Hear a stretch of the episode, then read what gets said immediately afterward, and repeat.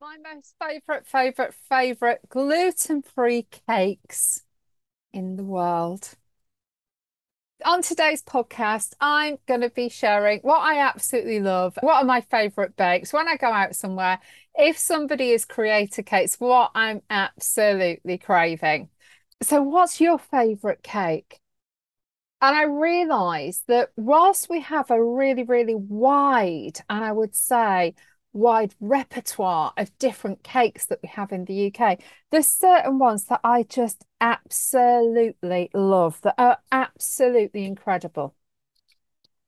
So I am going to share a few. Now, the first thing I'm going to talk about is brownies. And people talk about brownies. And whenever we go out, you know, for a coffee, and I look and I can see the gluten-free option is a gluten-free brownie. And I look at it and I think, nah, that's not a brownie. That's a cake. I don't know if you're the same as me, but you sort of look at it and as you're in front of the counter, you move your body to the right hand side so you can peer not at the front of the brownie, but the side of the brownie. So as it's been cut, does it look like thick, luscious fudge? Or does it look like cake with holes in it? And if it looks like cake in, with holes in it, sorry, I'm not having that. So this is this is one of the most amazing cakes, the brownie, which is done wrong so, so, so, so many times. And and I do tend to find that brownies really it's chocolate, sugar, and butter. That's it, with the tiniest sprinkle and flour. And that's what a brownie should be. And then we can talk about how you can create that brownie to be everything beautiful. But you look at most of those commercial brownies, and the main ingredient is going to be like a flour, a sugar, there'll be a bit of butter in there and a bit of chocolate or possibly a chocolate equivalent something like eh, you know a, a chocolate powder. Cocoa. And that's not the essence of a brownie. So you know tell me when i go out and i walk into somewhere please don't try and lie to me tell me it's a brownie when it's actually a piece of chocolate cake because that's what so much of it out there is. And I totally get about margins, about profitability, etc. But do you know what? Can can you please just do your normal stuff with the high margin markup, and then can you just put something on there this and tell me it's a real brownie?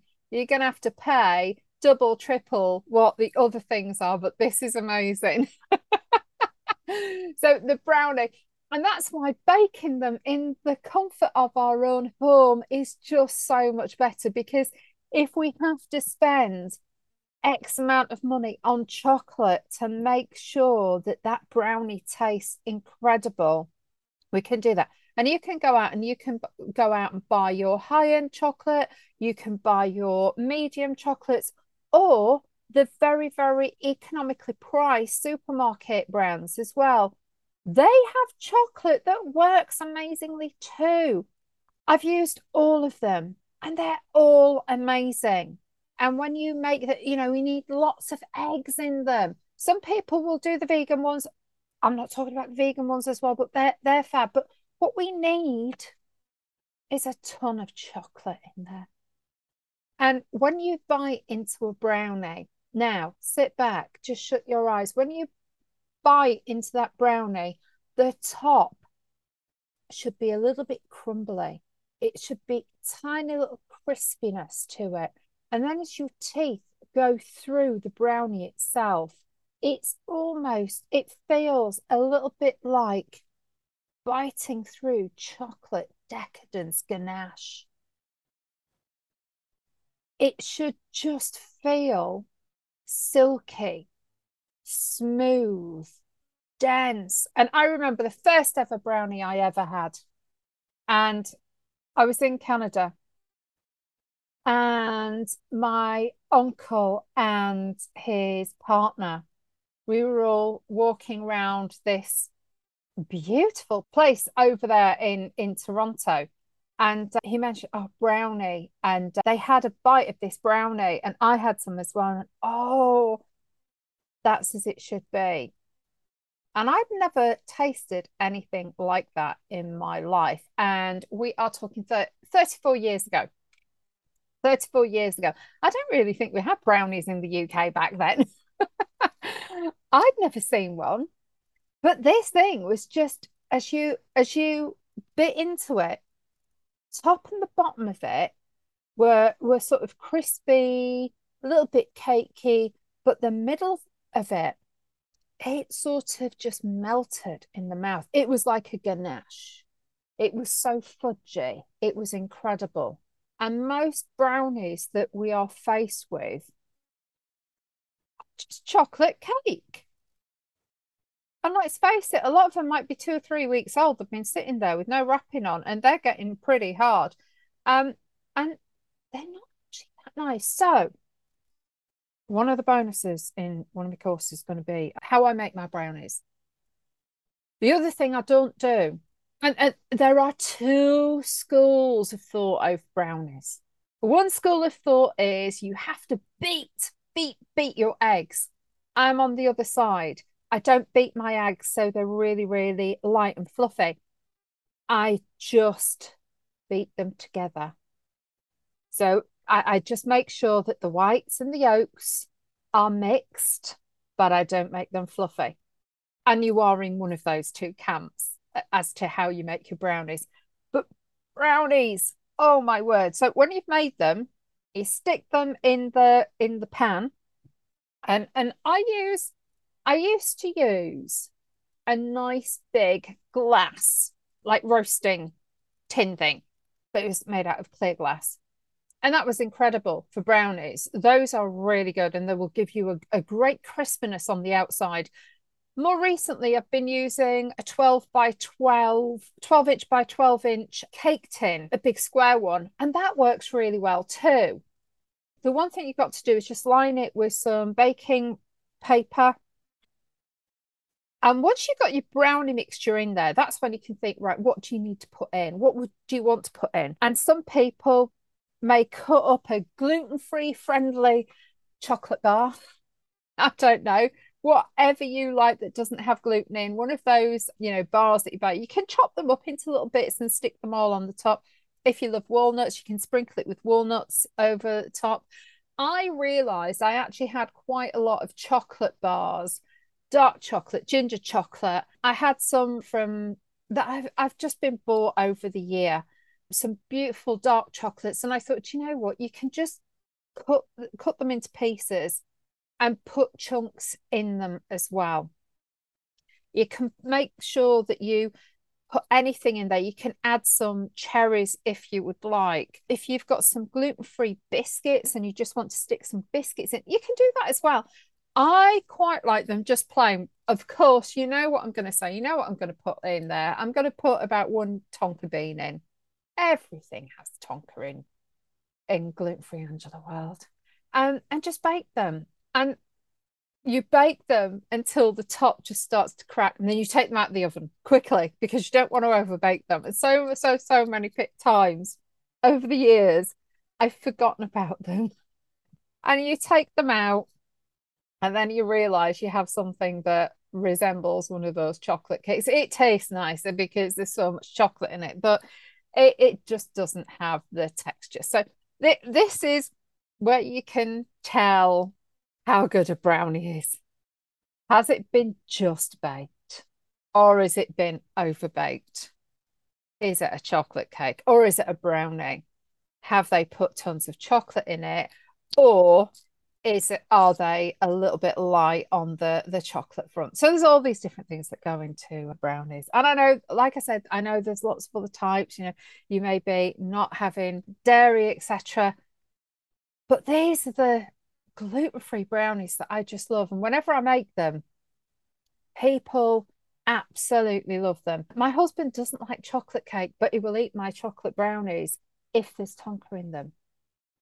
He will also eat one of my chocolate cakes if I put Tonka in it. So I think he he loves Tonka. What else do I do? Millionaire shortbread. Now I make this millionaire shortbread, but it's a little bit different. And this is one that I'll have to I'll have to see if I can if I can do a little bit of a course at some point with, with a few of these. But what I absolutely love about millionaire shortbreads is when the shortbread layer is not just pure sugar. That's something that I hate. So whenever somebody says to me, "Oh, would you like a millionaire shortbread?" I normally run run to the hills. I really do. I run away from them because when I eat caramel, the biggest hit taste wise should be that creaminess, that butteriness, that amazing depth of caramel.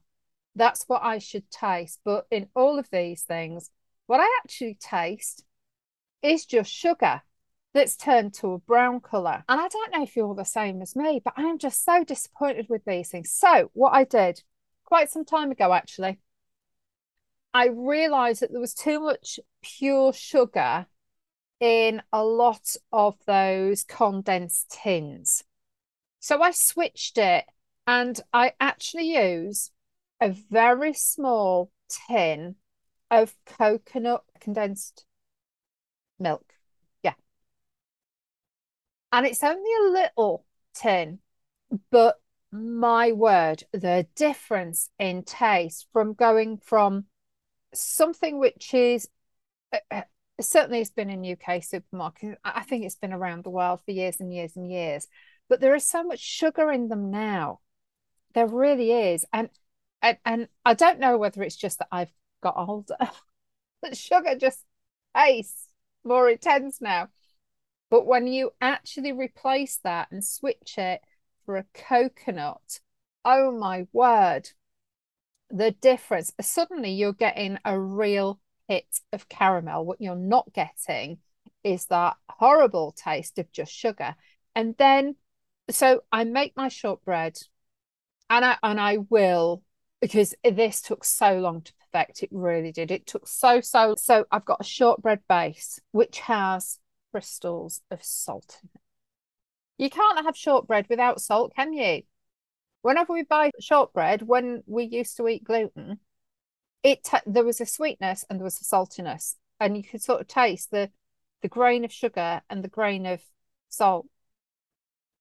And that's what we have to get with our shortbread. So I make the shortbread again in a, I think I use a 10 inch square tin for this one.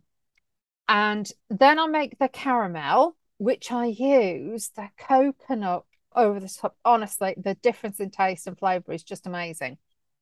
And then on top of that, I do put salt flakes. Now, I also put tonka flakes in. You can put whatever you like in. You know, if you wanted to put cocoa nibs in, you could do that. You could sprinkle tiny little bits of something.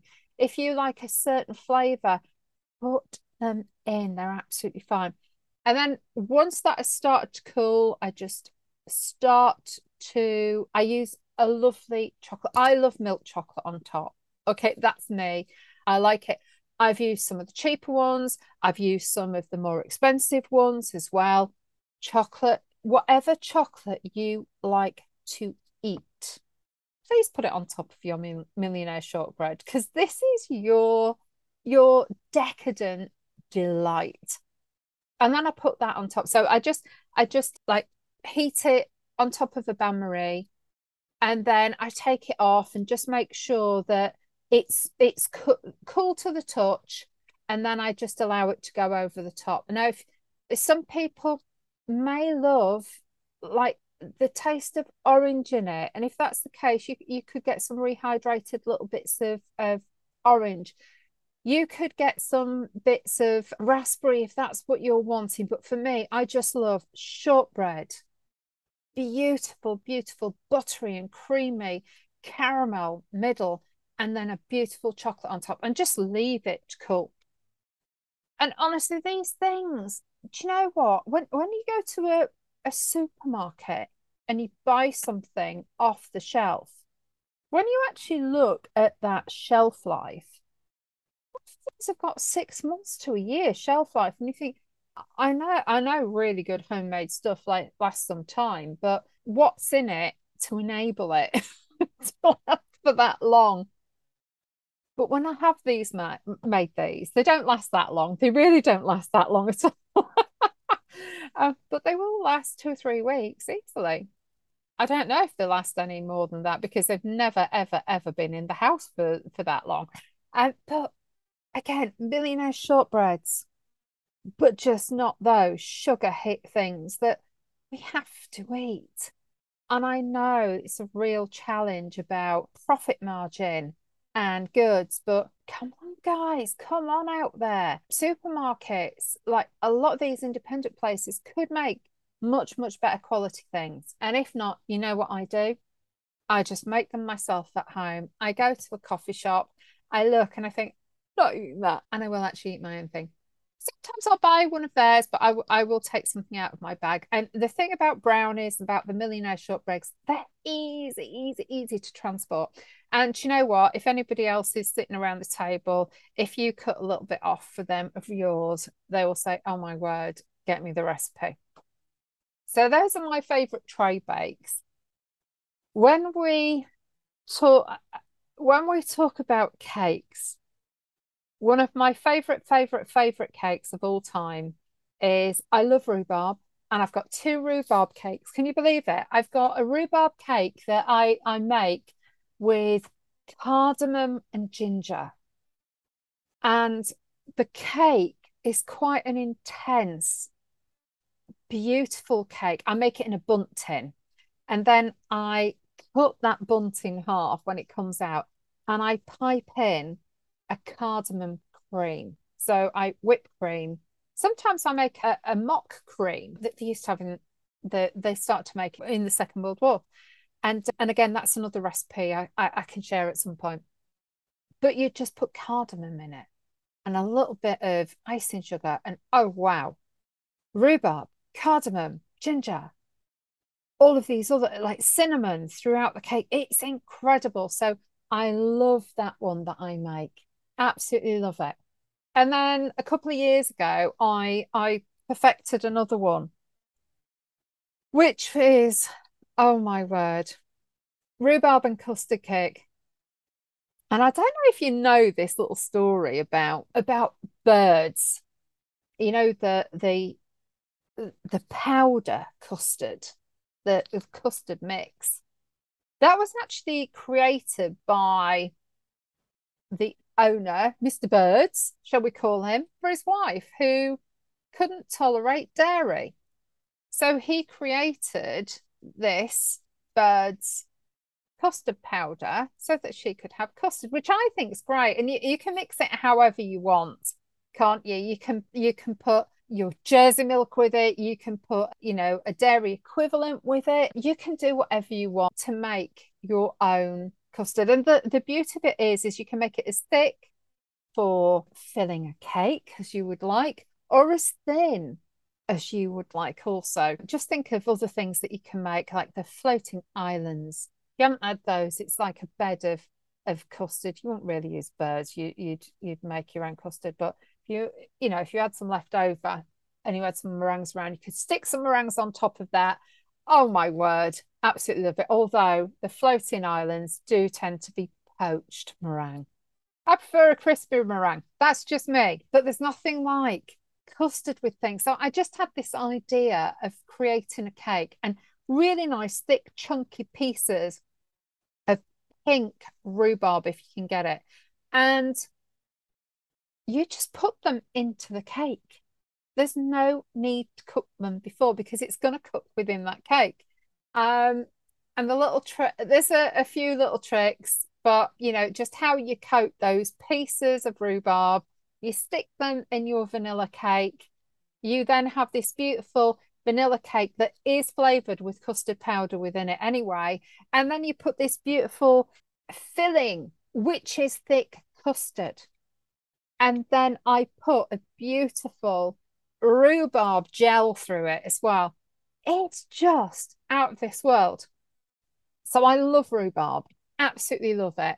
That is one cake where I don't have ginger with rhubarb, but it's lovely with vanilla. And there isn't actually tonka in that cake either.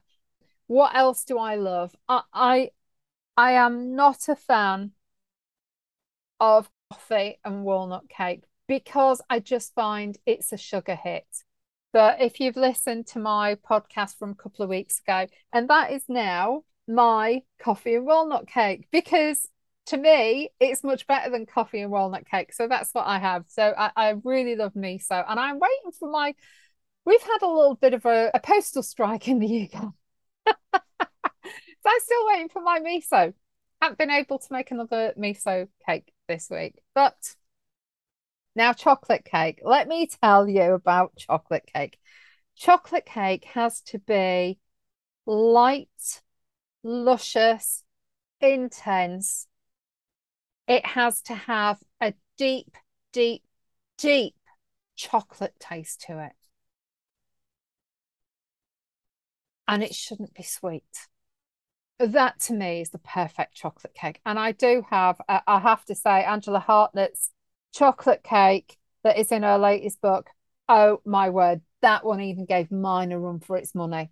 I I converted it to gluten free, but whoa, that recipe is incredible. I do have my own as well, my chocolate cake, which is absolutely incredible. But when it comes to covering a chocolate cake, for me, there's only one thing to cover it with, and that's a mixture of chocolate and cream. It's thick ganache. And that's what I put over the top. And I just make this ganache, and it always amazes me when you make ganache, you think that you just have these two things that don't go together, and then you start to stir it, and then it starts to look as if it's splitting, but then it starts to come together, and you see the swirl of the dark chocolate, and suddenly you just have ganache. And you leave that to just cool a little bit more. And then you can put that in between each of the layers. You can put some cherries in there if you want but for me, just chocolate ganache, maybe a bit of tonka, you know me. And the cake is all it needs. And sometimes simplicity is what creates an absolute masterpiece. So sometimes, yeah, we enjoy putting all of these different flavors together, these concoctions together. But for me, chocolate I love the dark chocolate. I'd never use 100%. Uh, honestly, if you want to go and try 100% chocolate, go ahead and try it. It won't be like anything else you've ever tasted before. It's it's it's rather a unique taste. But is it 52 to 74%? I tend to use a combination of those two when I'm using my when I'm making a great cake. And it's just amazing absolutely amazing. And the other thing that I, I love creating, so we talked a little bit about about cakes and I'm not one for glacé cherries at all. If I'm using cherries, it tends to be frozen or, you know, I I love sour cherries. Cherry and almond, I like. Put cherry, sour cherry and almond in a cake I do do a Bundt cake like that, and that's pretty damn good. It really is. But it's the sour cherries I like. And the one thing I, I will tell you this so that you embrace it for your own baking. To make great gluten-free cakes, they need to be they need to have a little bit more moisture in it than the wheat cakes. So when you start to do these cakes with fruit, especially like fresh fruit in them, the likelihood is is that it will go to the bottom of the cake. And if that happens, really do not worry about it. It's just something that happens. You can make sure that that batter, that cake batter, is much like firmer but it's not going to taste as nice. So really don't worry about it. Just enjoy it. One cake that everybody else goes mad for of mine is my lemon-tastic drizzle cake. And that's because I use more lemons than I think anyone else in the world in my lemon cakes. and everyone loves it. It's it's more like if you're from up north, this is a word that you'll know, kali. It's more like a lemon kali.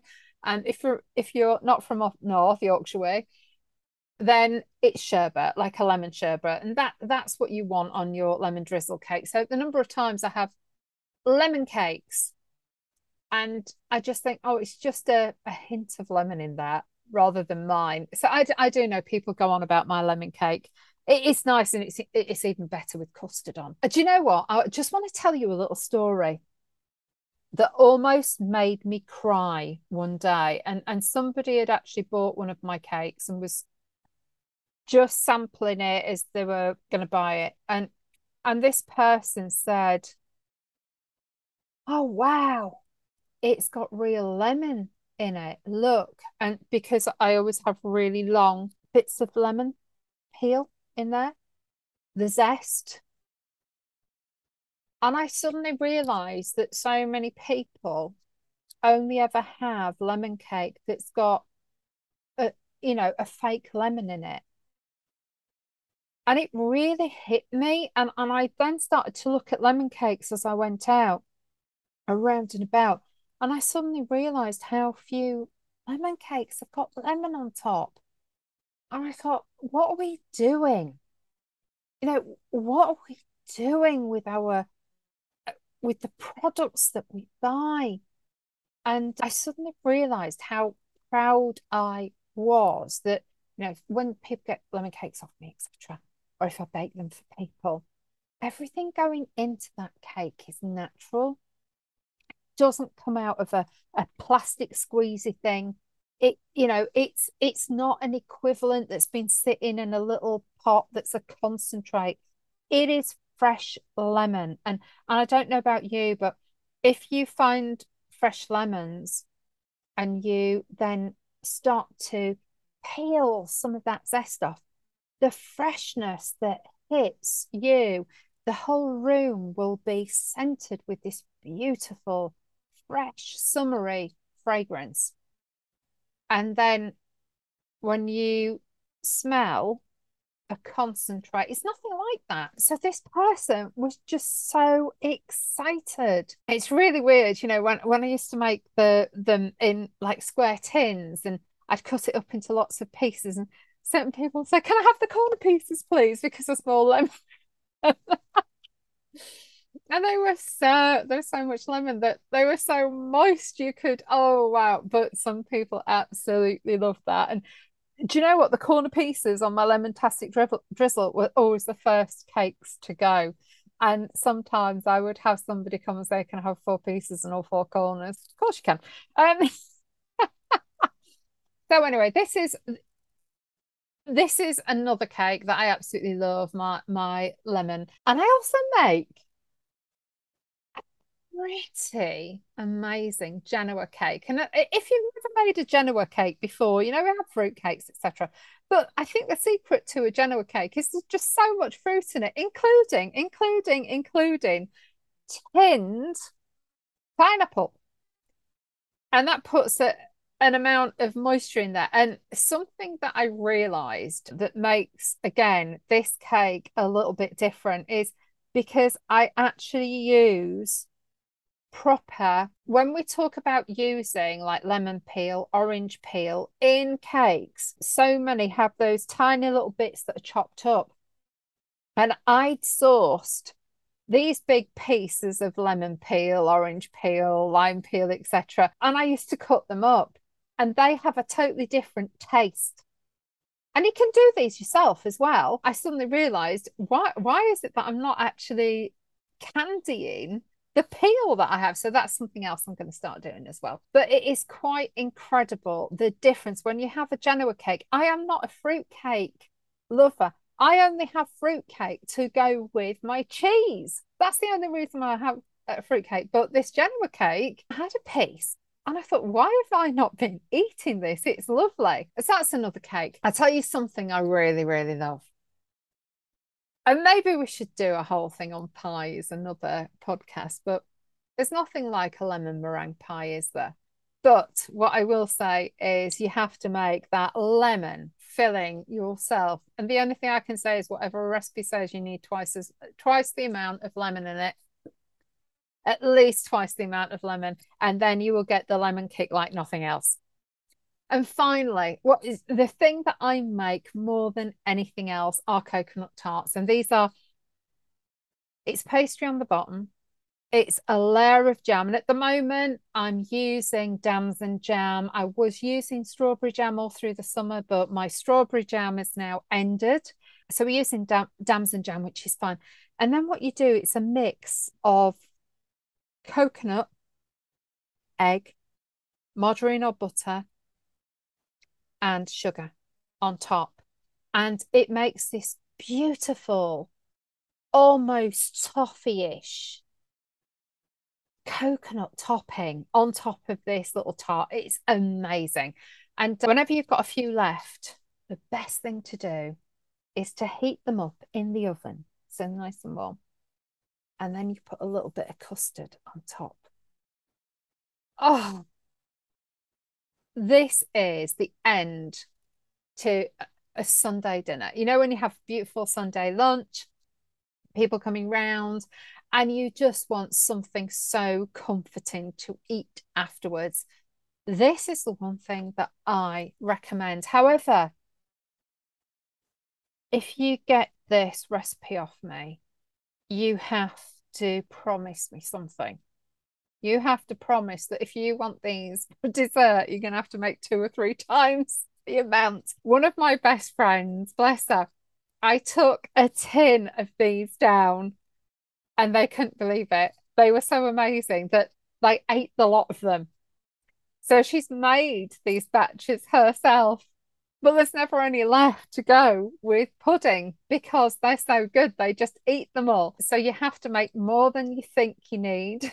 I promise you, if you want to be eating them hot with custard because they're so good, they will just go. So I love the coconut tarts. Coconut cake, do you know what? I quite like a coconut cake, a slice of coconut cake, but it's got to have butter on the side of it. That's just how I eat it. And the one thing with coconut is all the desiccated coconuts are different and absorb a different amount of mix the moisture in the mixture. So it's quite difficult to make beautiful, beautiful, beautiful coconut cakes if you buy different types of desiccated coconut. So that's just a little bit of a tip for you. So just be careful. The batter always has to be a little bit, needs a little bit more moisture and help. If not, you'll end up with a dry cake. So those are some of my favourite cakes. Is there anything else that I, I really enjoy? I think one thing that I used to love doing, I haven't made it for a little while, is just doing the most magnificent, the most magnificent vanilla cake and put that in a Bundt. Be really, really careful when you're using Bundt cases because all of these, you know, the spray release things, be really careful because a lot of them, I know they used to have wheat in.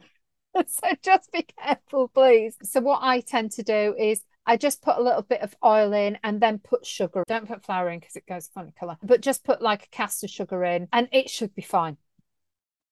And the one thing, it, you can either use the silicon ones, which are easy release, or with Bundt tins, the more you spend on them, the better they are for releasing the cake. So anyway, I used to make just a plain vanilla cake. And then when you turn it out, if you put that on a big board, a big wooden board, and then you will have a beautiful punnet of some like strawberries or cherries or something else, and you will have a beautiful amount of cream. Oh my word, that is amazing for being for an amazing presentation after your Christmas lunch. There's nothing easier. So just a plain, plain, plain, plain vanilla cake is all you need. And it looks magnificent. I don't actually put icing sugar on the top. I leave it because I put a little bit of gold glitter on top of all of my cakes. So you can always see if it's one of my cakes, my brownies will have gold glitter on. my the vanilla cake will have gold glitter on. Certain cakes do not look good with gold. So that's when I change to a baby pink glitter on top. Just check with the glitters, but just about all of them on the market are gluten free. And it's spectacular. And I will actually find some of the pictures of some of these cakes so you can have a look. And I hope that during this last, well, in this podcast, I've started making you think about what you want to create next week, this week, or even today. I know that in my course that I've got, I, I do make some incredible cakes. I make a Pimm's cake. I do a chili and chocolate cake. I do a blueberry and lime cake. I love all of these. I absolutely love all of these. And I have to say that the Pimm's o'clock cake, it tastes like Pimm's. It looks like Pimm's. It's amazing. And the chocolate cake is just out of this world. But sometimes the simple cake that you can just make and turn out is just out of this world. And everyone needs a great vanilla cake. All you do with that is you fill it, you top it, and you sit back and enjoy. So tell me what your favourite cakes are. Do you love rhubarb cake as much as me? I don't know, but I absolutely love rhubarb cake. And I've told you that I have two absolute favourites. So, anyway, this was this week's podcast, just talking, talking about cake and what our favourite cakes are. And next time you go out for a brownie, or rather, if you're considering buying a brownie, I want to know if you put your head to the right hand side, look at the side of that brownie say, hey, does that look like fudge or does that just look like chocolate cake? And tell me, let me know if you decided not to buy it or if you bought it and if you're impressed. Do you know what? There are there are certain places that I go to or have gone to where they make their own cakes. And you know what? You can tell in a nanosecond when you walk in, because as you look at that cake, you can see the pockets, the air pockets that are moist. And as you allow that fork or spoon to cut through it, it's as if you can hear those magical little little billowing bits in the cake just popping as your spoon or as your fork goes through. Those little bubbles are just incredible. And there is a moistness with a homemade cake that you can't get with anything else because it is fresh, because those ingredients are what should be in a cake. And there's nothing there trying to extend the shelf life. There's nothing there trying to make it something that it isn't. All the ingredients that should be in there are in there. And when I go to those cafes or those restaurants where a homemade cake is there, you can tell. And as you sit that first mouthful, you realize, wow, there's a chef here, there's an employee here, there's a friend here who creates these beautiful masterpieces for us gluten free people and it's out of this world. And I thank every single cafe or restaurant who have homemade, handmade cakes for us. This is Angela from Gluten Free Angela, and I look forward to speaking with you next week again. Thank you so much for spending this time with me and uh, let me know what you bake this week. You take care. See you soon. Bye.